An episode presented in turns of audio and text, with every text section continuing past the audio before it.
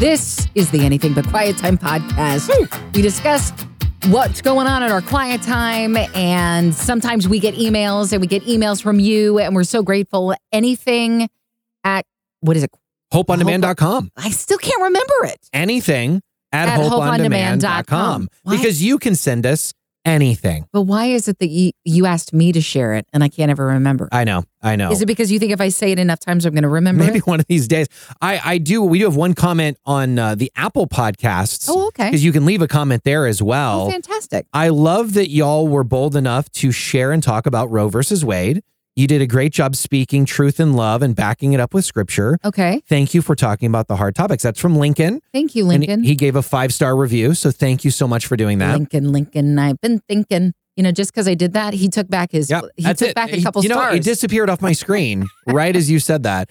Uh, no, we did get an email, and we do want to chat about whatever's on your mind, life experiences, Yes. or or what we shared already that you want to discuss at uh, anything at hopeondemand.com.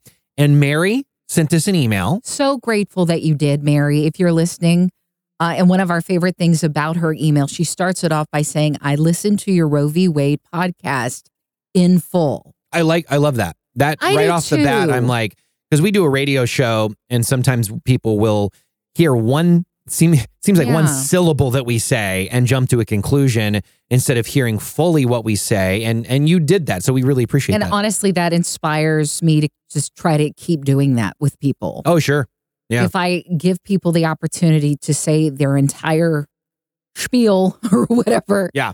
Then and then and and not have it in my mind to be thinking of my next thought while they're speaking. I'm truly listening. Fully process what they're saying. Yes, I'm making myself available. And so wow, Mary, that that's amazing. Thank you. Uh, Mary's is about the Roe versus Wade podcast, and this is what she shared. Mhm. Um, I listened to it in its entirety. I do have many issues with this situation, and primarily, I dislike that it was insinuated by Carter that if you weren't against abortion, then you are not a Christian. Mm. I don't think that abortion should be common or used as routine birth control, but life has many shades of gray. There are and will continue to be instances of pregnancy from rape and incest and contraceptive failure.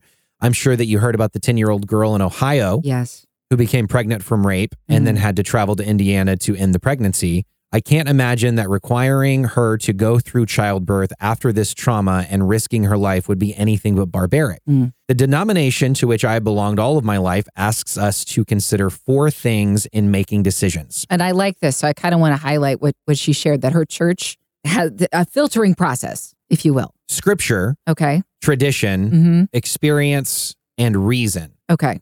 That's And- interesting. And she wrote scripture first. I think we want to talk about that a little bit too. But yeah. Um, it occurs to me that it is reasonable to expect that unplanned and unwanted pregnancies will continue to happen no matter how much we all wish it were otherwise. Therefore, to my mind, abortion should be legal and safe. As it is now, women's lives have already been lost due to hesitation in providing an abortion when the woman's health is at risk and or the baby has severe birth defects. Mm. Those with financial means at this time can travel to a place where it's still legal. Mhm. Poorer women and girls may give birth in poverty, and a higher proportion of females of color will suffer. I appreciate your attention to this. Would you also give her church's guidelines again? Scripture, Mhm. Tradition, tradition, experience, okay, and reason. experience and reason, and those help you form the opinion. Is that what she's taught? What she said was the denomination, which I belonged to all my life, Mhm. asks us to consider four things in making decisions. Okay, okay, yeah. Okay. I do love that the church gives kind of that as a guardrails. We talk about guardrails. Sure. here's a good way to to look at life because even the apostle paul when he is sharing through his letters to the different churches he is looking at things from different angles there's all or nothing statements that you read in scripture but then we'll look at a chapter like he shares in romans 13 i believe yes about meat or is that 12 Oh, 14? it's 14. Yeah. I was one off. I'm sorry. But when he's talking about, hey, some folks are having problems with whether or not you should eat the meat that's been sacrificed to idols. And he said, for me, I don't have an issue, but there are others who do. And I do not choose to to take part in it around them. And so he kind of brought some some reasoning in there and through his experience. Obviously, that's going to change with with every audience. You're considering every audience that you're talking to. So I understand kind of where they've arrived at helping involve these Sure. kinds of things in process and decision making. It's certainly uh, always landing for me. Scripture needs to be number one. I think it's kind of the first tier and Yeah. the others are second tier Yeah.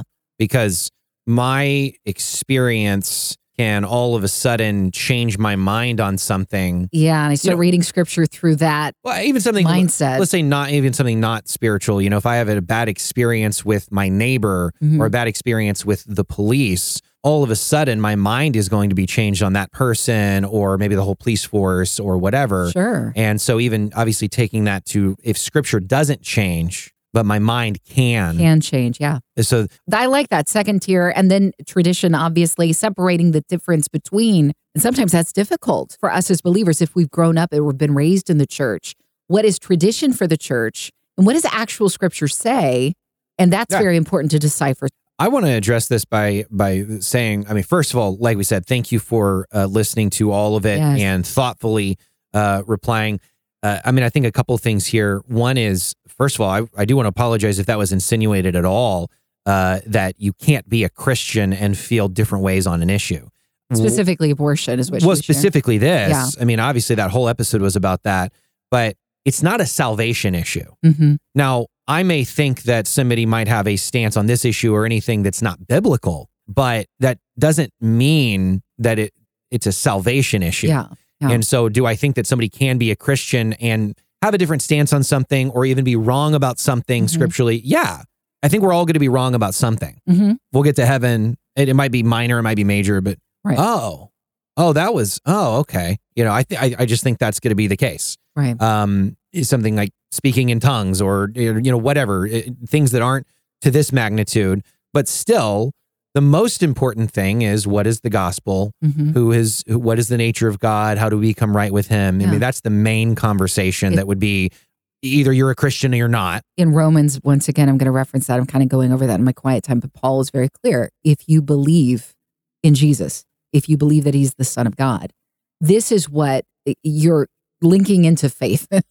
you're tapping into faith and saying, This is what I am choosing to believe. Mhm. You have been saved through your faith and for what Jesus has done for you on the cross. Nothing to do with Yeah. you. You've just believed what he did, Yeah. what he did, he's already done. That's exactly right. So, regardless of where you are on an uh, an issue uh, like you shared of this magnitude, um, you could still be a saved person going to heaven, but have a, di- uh, an opposing thought to what Scripture we believe has implied.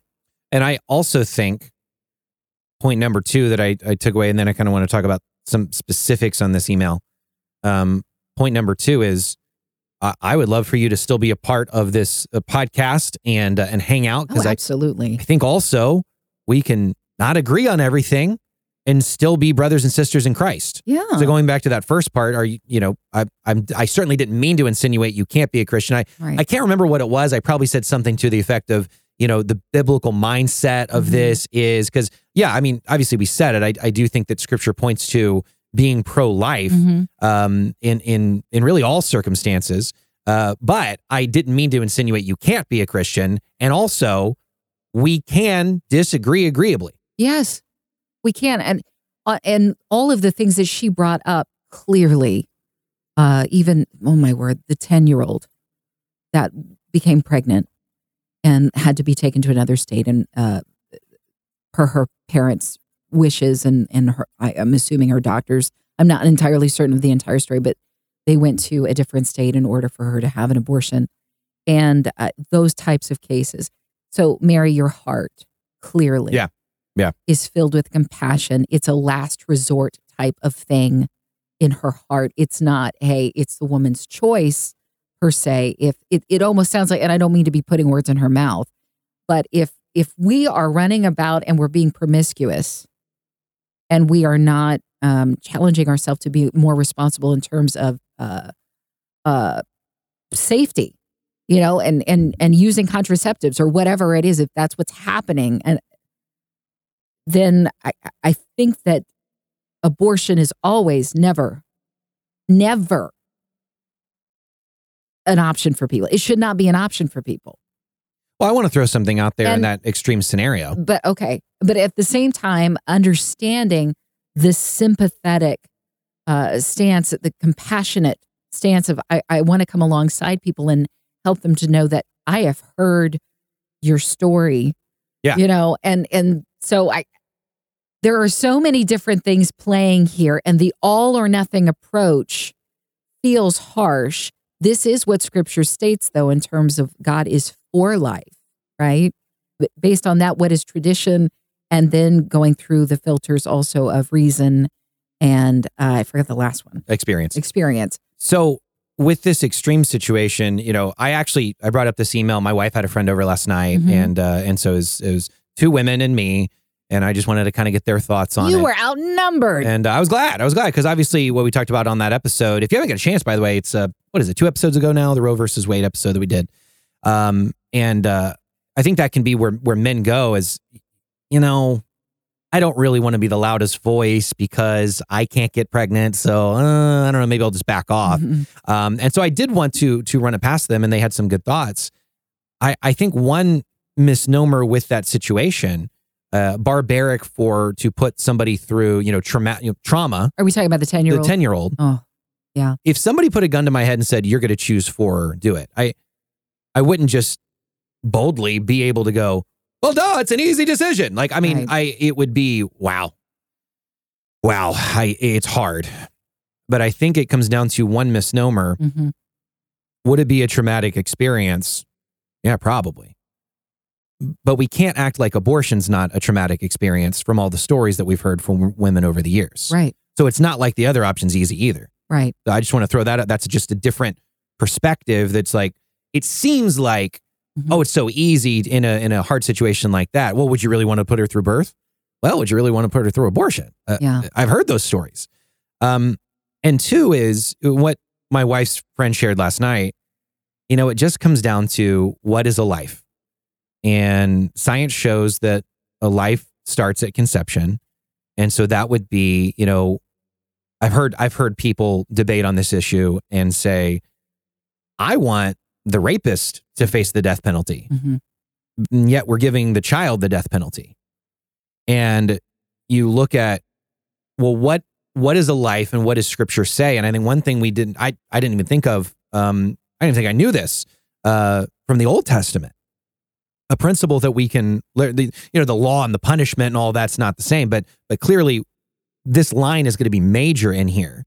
It talks about in Exodus 21, uh, it gives this rule. If people are fighting and hit a pregnant woman, this is uh, verse 22, 23. Mhm. If people are fighting and hit a pregnant woman and she gives birth prematurely, but there is no serious injury, the offender must be fined whatever the woman's husband demands and the court allows. But if there is serious injury, you are to take life for life. And that's kind of that's a big phrase there that it's indicating if there is an injury to the pregnancy, Mhm. then th- then it's the death penalty for the offender. Mhm. And again, we're not under the law, but it, it is just referring to a life inside the womb. Yeah. And obviously, we went over other scriptures uh, a couple of weeks ago. And um, are these situations hard? Yeah. But I also want to I want to draw an analogy here. Let's say that there is a bread shop that gets robbed 100 times a week Mhm. every week every week it's just 100 times a week and we look at all of the situations we figure out who's doing it we figure out all the situations and we come to find out three or four of them uh, are families that can't afford food okay that's terrible that's heart-wrenching i don't really know there's going to be a million ways to help specifically those families but should we then just legalize all burglaries? Should we make it legal and safe so that now it's just legal to be able to steal from somebody? Now, these are two different things, but the stats would be the same. If 95 or more percent uh, of abortions are not these tragic situations, then should we just allow it to be legal and safe because of one, two, three percent? Um, I I think I agree. I don't know the inner workings of how laws are written and all that. I think I agree that more can be done for those specific instances. Yeah. I think we need to have hard conversations there. What does that look like? Legally, what does that look like? There's the whole is America a Christian nation? Should it be influenced by? Sure. But it really comes down to if you believe it's a life, and whether you're a Christian or not, there's a lot of pro life advocates that aren't Christians. It's just science says this is a life. We should protect the, the life for a right to live. And so I, I guess that's where I just have trouble. Should we just Yeah. make it legal when 95% of them are or more are not those situations? we see we see a tragedy and we want to fix it and so sometimes our responses are extreme Mm. i know that when i talk with my children sometimes i especially because i'm a i'm a passionate person there are days if they push my buttons that i will passionately respond and and actually have to humble myself and come back and usually go hey i was a bit over the top just now with with my response but please understand I'm passionate because I really need you to understand this issue. Mhm. So forgive my yelling or extreme response, but please hear what I'm saying. And so I find that we get very upset when we hear about these horrific acts that take place against women. Yeah. Whether rape, um, this little girl, I don't know what happened. I don't know her story. It's one of those where you kind of have to force yourself to read about those kinds of stories, like even the school shootings. It's like you don't want to know about it because it's so awful. Mhm. At the same time, what can we glean from it? How can we help our children better? Yeah. Um, but I, I know that our reaction to those stories is going to be an extreme one because we're passionate. But we do need to go, wait a second. Passion is great, but am I infusing it into the situation in the appropriate amounts? Just like a doctor, when they give the right medication, you have to do it in the right dosage. Otherwise, that patient's going to be in trouble if they're overdosing on the drug, right? But it can be beneficial in doses. So, how do we respond to these situations? I don't know that an all or nothing approach with a law in allowing abortions to take place, especially if the percentage is higher for, as I was sharing earlier, a more promiscuous type situation. Our morning show producer, Raina, so bravely shared about her pregnancy when she was a teenager. And she said, you know, it was, I was doing something I, I wasn't supposed to be doing. You know, um, she is now married to her then boyfriend, to her baby's father. Wonderful family, loves the Lord. Please, in fact, her story was is very compelling to listen to. But just sharing that she was having sex outside of marriage, it was not the best plan for her life. Um, and yet there she was, and she was pregnant, and she had that baby, and not having that baby was not an option for her.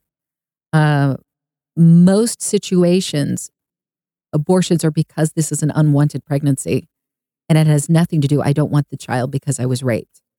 Most of them, it's not.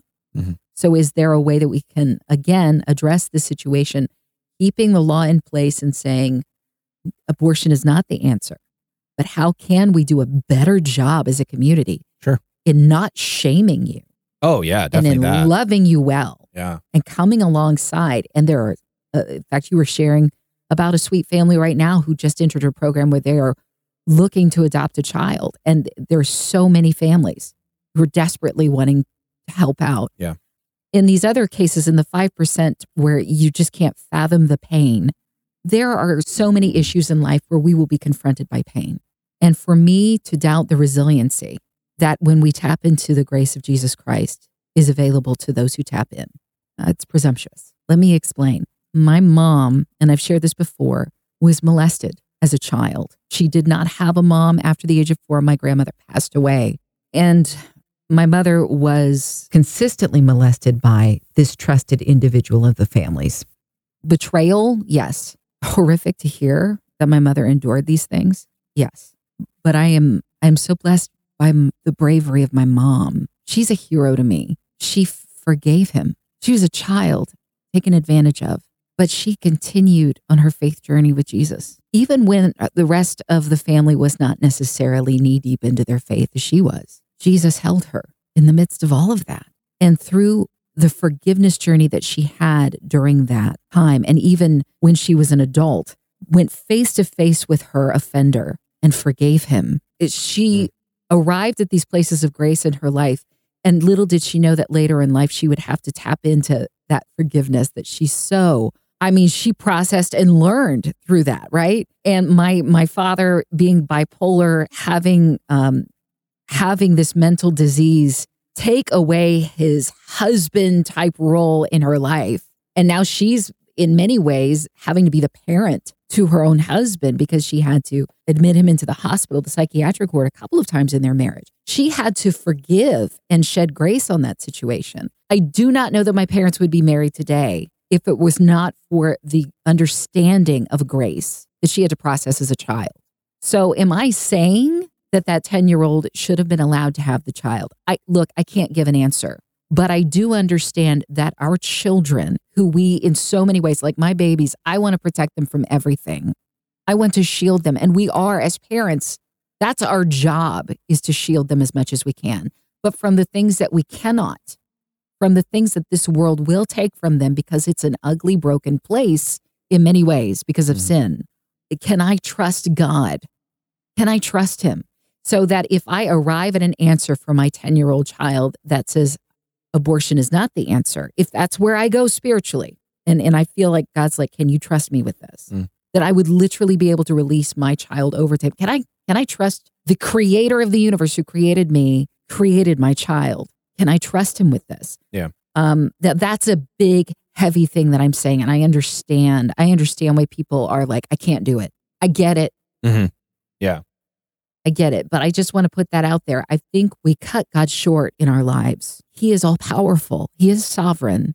There are opportunities for me to tap into who He is because I cannot, but He can Yeah. in so many ways. And, and this, the, the abortion issue is being as heavy as it is in every aspect of my life. I cut God short because I can't do this anymore, whatever it may be, whatever topic, right? Mhm. But He can. And so if I am seeking wisdom and counsel, if I'm taking it first to scripture and then taking it to people who I know and trust are aligned with God and saying, What do you think? And at the end of the day, arriving at a conclusion that I feel this is the right decision for me, you know, I I need to release that over to the, the Lord, whatever that decision is, grab hold of his peace and move forward. Yeah. It's not an easy discussion. No. And so, Mary, again, we're grateful for your email, and I, I completely understand your heart on this subject matter. I really do.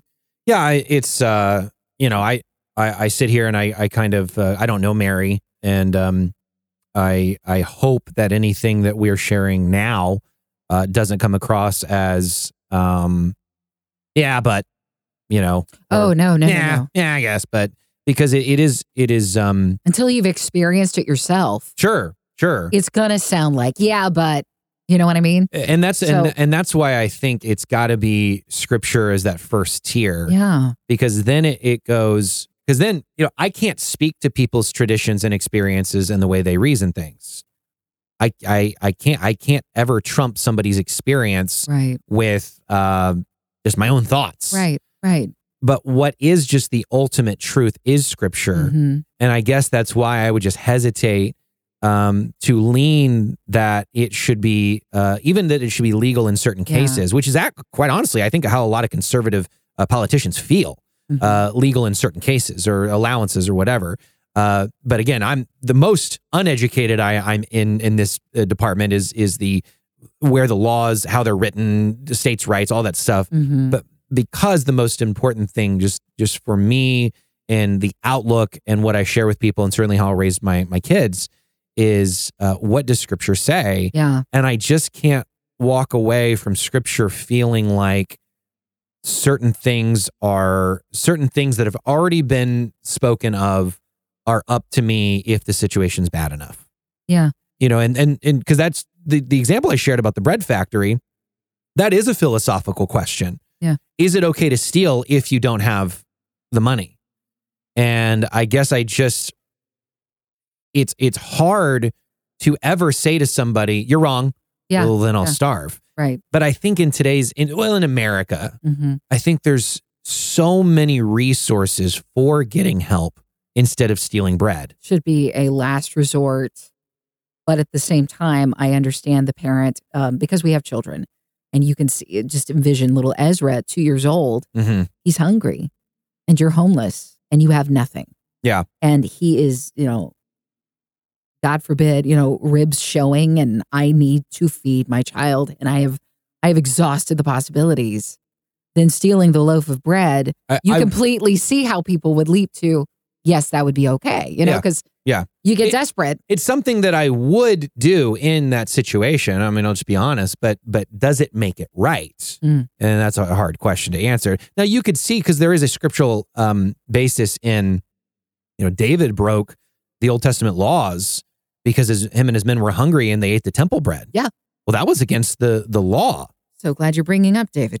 You're going to get there. I'm going to go to David. Yeah. but but at the same time it wasn't it wasn't necessary i guess just thinking about this you know with reason it wasn't a law that was taking from somebody else it was something that god had ordained and made an allowance for that situation Yeah. and so when it comes to a human life i guess i just have trouble with exceptions uh, as hard as the the philosophical or real life situations like the one she presented Mhm. uh, that is a real life. That is Yes. that happened. Yes. That is a real person, a real child that is going through that, and that is horrific. Yes, it is. Well, I actually, after I heard that story, I, I went and looked up the youngest person to ever give birth. It was a little girl. She was 10 years old. Oh my gosh.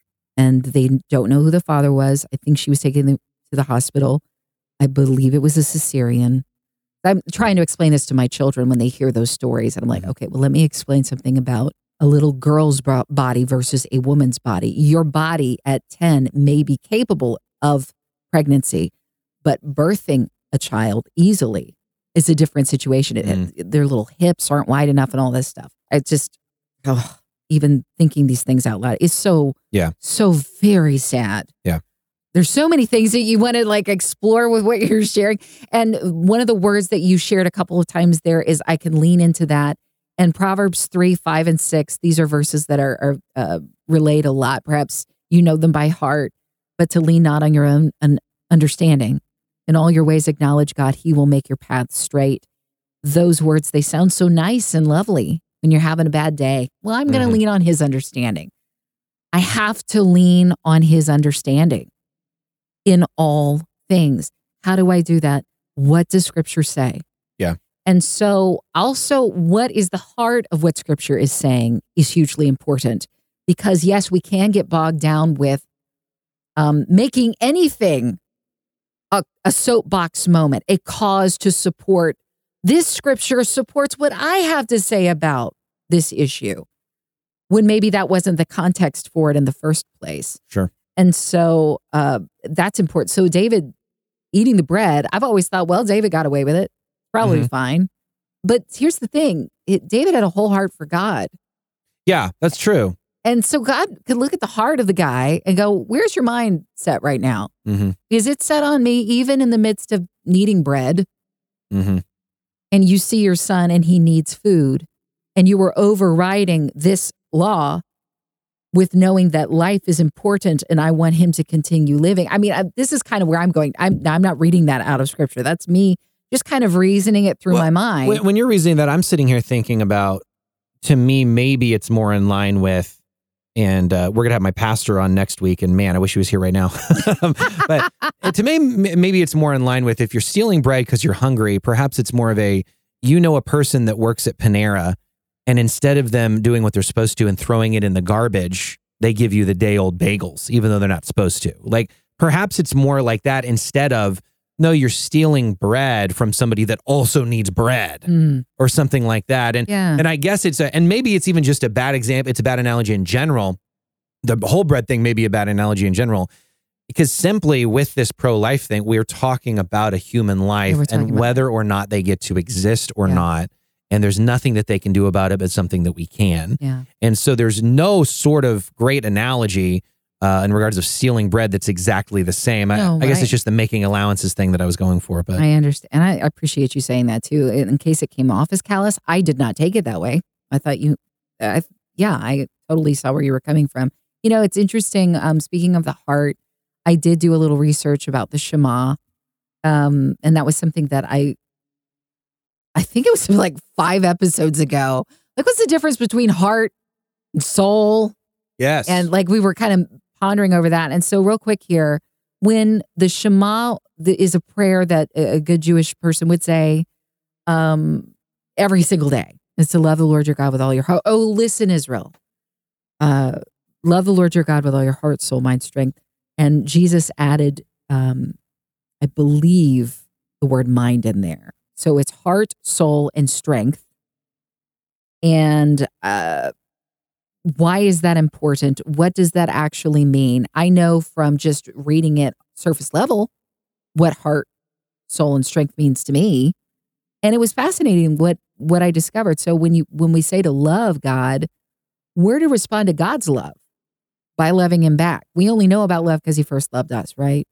And how do we do that? Through obeying him and through honoring him with our actions. People look at me and they go, "Oh, that's a God kid."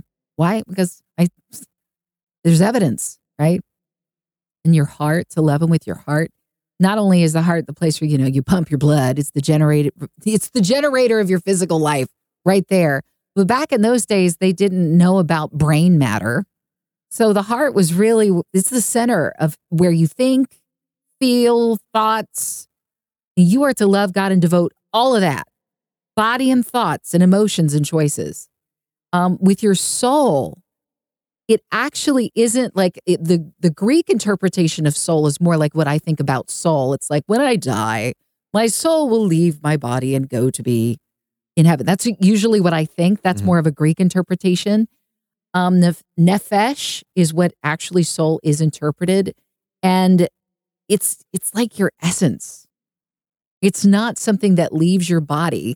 I think that's your spirit when you ultimately, you know, die Yeah. and you go to be with heaven. But your soul, it's your physical thirst become can become a metaphor for what your nefesh is. It's just like my essence, my everything, my drive, my passion, and my strength.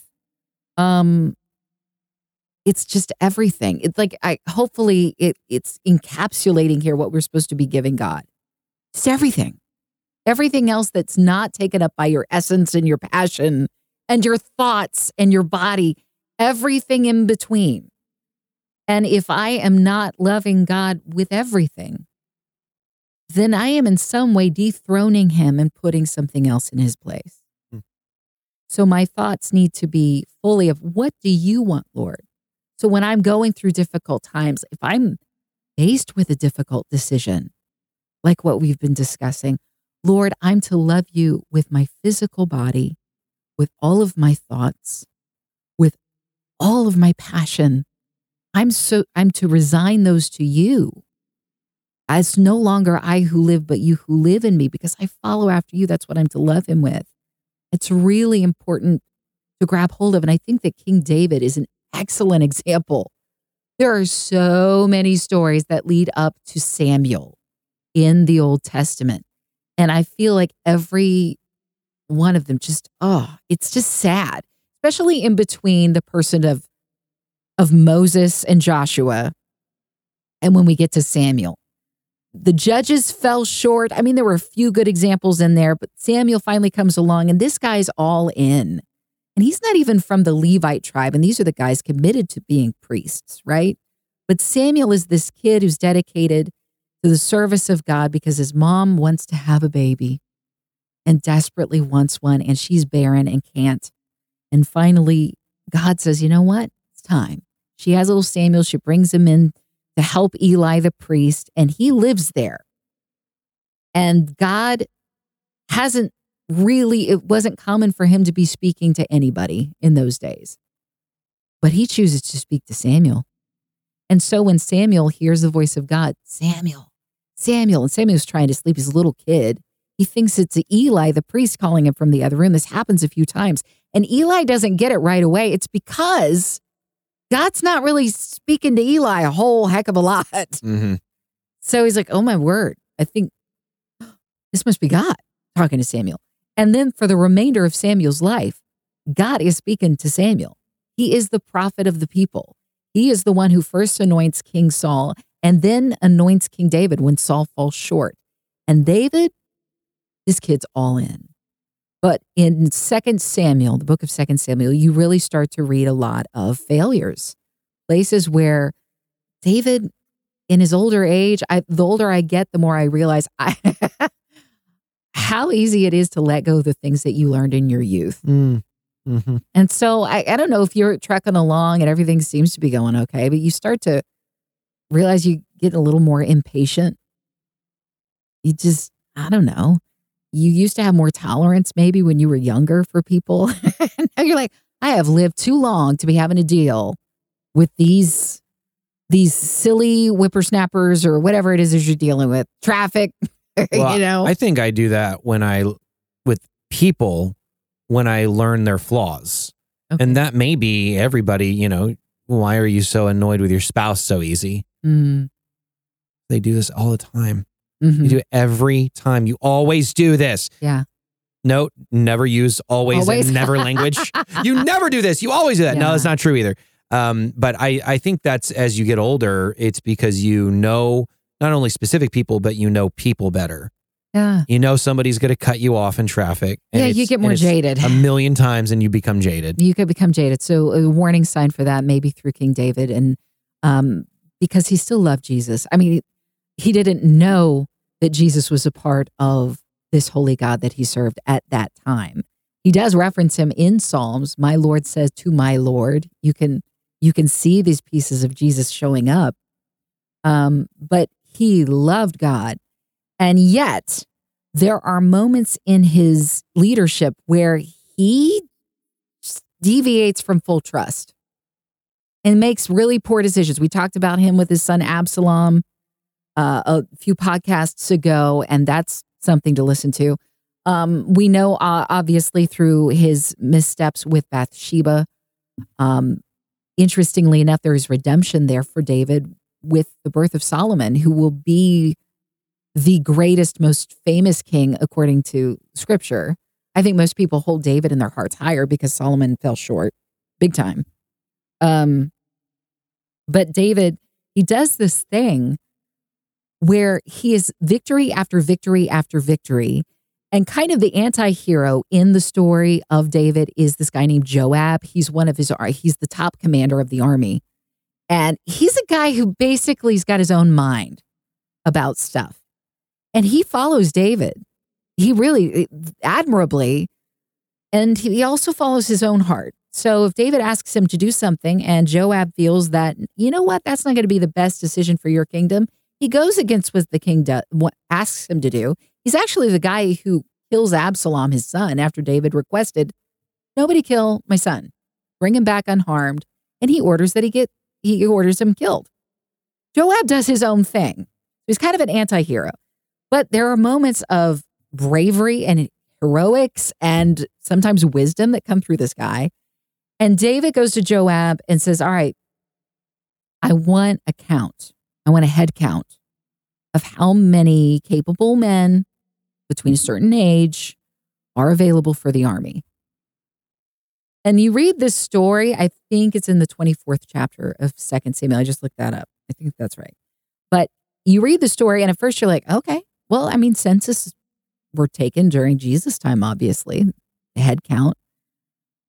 And it this would have been like the ultimate, like God's like, I have supplied every single one of your needs. What are you doing a head count for? Why are you relying on men anyway? You think men got you here? We've done all this, David. You remember Goliath? I helped you beat that guy. In fact, I beat him for you. No way a little pebble's going to land just so without me landing it there in his forehead to knock him out. You know what I mean? So God has done all these victories for David. And yet he's like, I need a head count. And this is what happens. Joab goes halvesies and he only does a certain amount of counting because he's telling David, he's like, why do you want a head count? You have never done this before. God's got it. It's going to be fine. And he doesn't even count some of the areas. He's like, ah. So he comes back to David and gives him a head count. And David immediately regrets the decision. He realizes my heart was not in the right place in this. I'm not loving God with all my heart in this moment. And I let fear get the better of me. I got a little anxious, getting older, maybe. Maybe I got jaded. I don't know. And he confesses to God. And God said, You know what, buddy? He says it through one of his prophets that comes to visit the king. This is not okay. And he gives him three choices. He said, This is going to affect you. Your leadership and your lack of trust is going to now affect the kingdom. And this is on you. And so you can choose. And there were three different ways that it could go.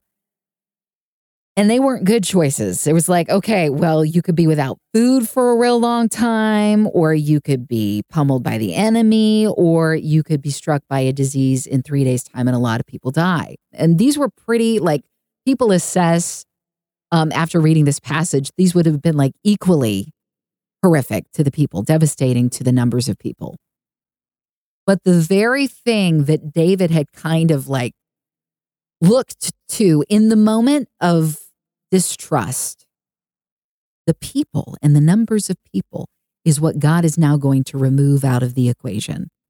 Oh, you think you can trust people? I am now going to remove people from your kingdom.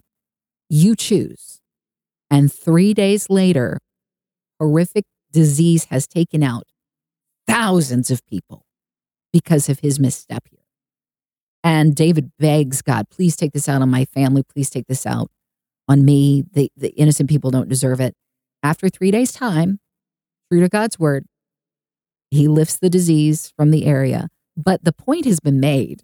I thought that was a fascinating story. It's one you don't hear a lot because it's not it's not a fun bedtime story. It's not a Sunday school story. It's not. But you think about your place of influence, wherever you have authority, whether in your own home, because we all have it somewhere, or you're a boss or whatever, what we do affects the people around us. And when I choose to misplace my trust, when I choose to lean on my own understanding in all these issues, there is going to be backlash. It will affect others. And God's point all throughout David, he, he kept saying over and over again if you abide by my rules, if you obey me, if you lean in me, then all these things are going to be taken care of. That's from Proverbs. That's from Solomon. It, Solomon says all throughout the book of Proverbs how, as a child, he learned from his parents. So he was taught and trained this as a child to lean on God's understanding and not my own. Lean on God's understanding and not my own over and over and over again because the ramifications um, are devastating. And I, it's not that I think God is going to usher a disease into the world and take people out per se. I know a lot of people have questioned that in the midst of COVID. I'm not going to leap to that conclusion at all right now, ever. Uh, in fact, I, the point being, I think God wants to give us his best. And I rob him of that opportunity when I choose to lean on anything but his understanding. And I rob those around me as well because yeah. it will affect them. My decisions, my choices will affect others. We were talking a little bit about temptation earlier on our, well, around our show. We were just kind of chatting and, and I think this goes along with that because uh, you, you're reading a proverb about around the corner lies temptation and it's yeah. presented in the form of a prostitute. And, Proverbs 7, yeah. And um, we get complacent and coast and maybe even life's boring. Mm-hmm. Uh, and then all of a sudden, a choice that we make can affect our whole family. Mm-hmm. It can affect our whole uh, our whole ecosystem, if you will. Mm. You know, because if you start stealing from work and then you lose your job and then your family is not doing well and then your spouse leaves you and you know and so you talk about trusting in God, leaning on God, that also yeah. applies to the times when temptation comes. Yeah. We see yeah. affairs break up marriages all the time. Yeah. We see pornography break up marriages all the time. And you see where actions it I, I think it just seems like maybe not affairs. I think most people are aware, you know, if if so and so found out the ramifications, but so many other things like pornography is one of those things that it's like, well, who's it really going to hurt? Yeah, it's a, it's only me in this room. Nobody else. Yeah. Sees it per se. You set aside the whole conversation about the business itself and about how it's ran on people. It's it, it's yeah. It, it's like if everybody did their part, then there wouldn't be you know this, but we don't think like that. You said all the business side and the victims of that and trafficking and all that stuff. And you just think personally, and it's like, well, what would your spouse say? Or mm-hmm what would your future spouse say? What is your future spouse going to say when you have to have that conversation about, hey, I was or am addicted to it? Uh, and by the way, um, I don't know. I, per- personally, I don't even think you could have that conversation of uh, with clarity. By the way, it's uh, it's really messed me up. Yeah. I don't think you can know that until you realize uh, the inner workings of the relationship, and it's like, oh, yeah, that did mess me up mentally. Yeah, it did. You know, and so it doesn't. I mean, the That's point really is, it just doesn't affect, uh, and not just not this. just you. Every every one of our decisions that can lead to, um, whether it's pride or not trust, simply not trusting, Mhm. or or a certain temptation. Does it ever profit a person to be addicted to anything but God? Um, Again, if you put addiction up there, if you're addicted to something other than God, then it is an idol because it's taking the place of what God says. I am. I am all you need. I You're really, thirsty. I've got water. Right. I really got to watch my barbecue intake. but in, in all honesty, as you're as you're sharing, it's not even about your future wife. It's like, okay, th- what you take in, it's like what you eat. You you become what you eat. Kind Mhm, of phraseology. Uh, it- whatever you take in, it gets to you. Oh yeah, yeah. It gets into your mindset. It Mhm. it slowly transforms how you see other people. I I can start objective objectifying people. I think even movies. We'll just take movies Sure. themselves. It's like, oh, that doesn't shock me anymore. Yeah. That doesn't bother me You're anymore. desensitized. That's all of us in some way, Absolutely. And besides the Amish. measuring that measuring that and and and being aware of it is is really important or it leads to that place where maybe david just was jaded in the moment i i, I don't want to be mm-hmm. desensitized in the moment Yeah. because if Yeah. i let my guard down you know we were talking about proverbs 7 and that prostitute approaches this guy where she was actually yeah she was a wife of somebody and she was just wanting to party he it says that he's with a group of guys so he's with people this person being observed from Solomon's window. He's watching this young man with this group of people. And he breaks off for whatever reason. Maybe they're going on to their own homes or whatever. But imagine you've been with community.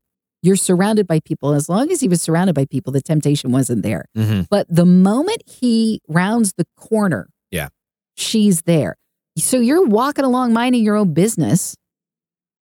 And all of a sudden temptation's in front of you, whatever that looks like. Yeah. In this case, it was it was a sexual situation. What is your temptation? I, and I think that's both figurative and literal. Uh, it literally when you're alone, Yeah. you're more likely to convince yourself of pornography or embezzling money or whatever. Um, but then if you've broken community because you haven't gone to church in a while Mm-hmm. or you haven't hung out with your Christian friends in a while, and it's like, yeah, there's that whole, you know, you start encouraging people to go to church too strongly. All of a sudden, you sound like a legalist. You sound like somebody from the 50s. Why aren't you at church? We missed you on the Sunday school countdown, the thing that they put at the back of the room. There's Yeah. 68 in Sunday school today, and you weren't there. Um, It's you know, like how many days have we gone without something happening? yeah, yeah, yeah, yeah. And so, I- Zero days. yeah, you don't want to sound like that, but but it, there is a benefit to meeting together and to continually meeting together. I think so. and being encouraged by a a person that um has you can you can help each other when you're you're in the valley you know Yeah. That's why we have one another. Yeah. The- I think the imagery of Jesus saying, Take my yoke upon you. A yoke, uh, I believe, with oxen, it was meant for two. And so when he's taking it on with you, he's alongside you, right? Um, when he's carrying the brunt of it, my burden is easy and light.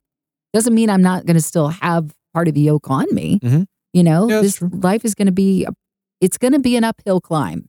Yeah. It's not going to be easy. We want things easy. You hear about the quote dream job, you know, all this stuff. Bible doesn't say, hey, go out and look for a fluff job. that's true And honestly, do, do you really want that kind of person in your own life? Whoever goes out and seeks the person to be their best friend, that is it, everything they've ever wanted brought to them on a silver platter. That type of person is not living in reality. So I don't want to be that kind of person either. I mean, uh, my flesh, clearly there are days that I do, but I want to grow in in integrity. And scripture tells us that in order for that to happen, then patience is something that has to be pursued and understood and processed. Yeah. Yeah. Because it builds character. Well, thank you for hanging with us today. Uh, this has been a great discussion. Uh, we certainly appreciate emails and reviews and all of that uh, because we'd love to discuss it and talk about it with you in this, you know, a little bit of a delayed conversation, I guess. Uh, you email us, then we'll talk. Um, but Wait, let me get it. Yeah. Anything at hopeondemand.com. you remembered. You were right. If I just say it so many There you go. times. Anything at hopeondemand.com. That's our email. Of course, you can leave a review and a comment. Uh, and then next week, we start a really big series How to Love Your Neighbor When. And we have some special guests. Uh, my pastor will be on next week talking about how we love our neighbor when they're going through grief, Yeah. because we all have those moments. I have no idea what to say, and I want to help, but I don't want to come in there and go, God has a plan. Like, Uh, like right, right. in a terrible, tragic circumstance, but you want to give the love of God, Sure. but you don't know what to do. He's going to give, he's been through a lot. Our church has been through a lot with some devastating circumstances. He'll give some great uh, clarity to kick off that series next week. And it'll be a great three part series. So we will see you next week here on the Anything But Quiet Time podcast, or even more encouragement and content, hopeondemand.com.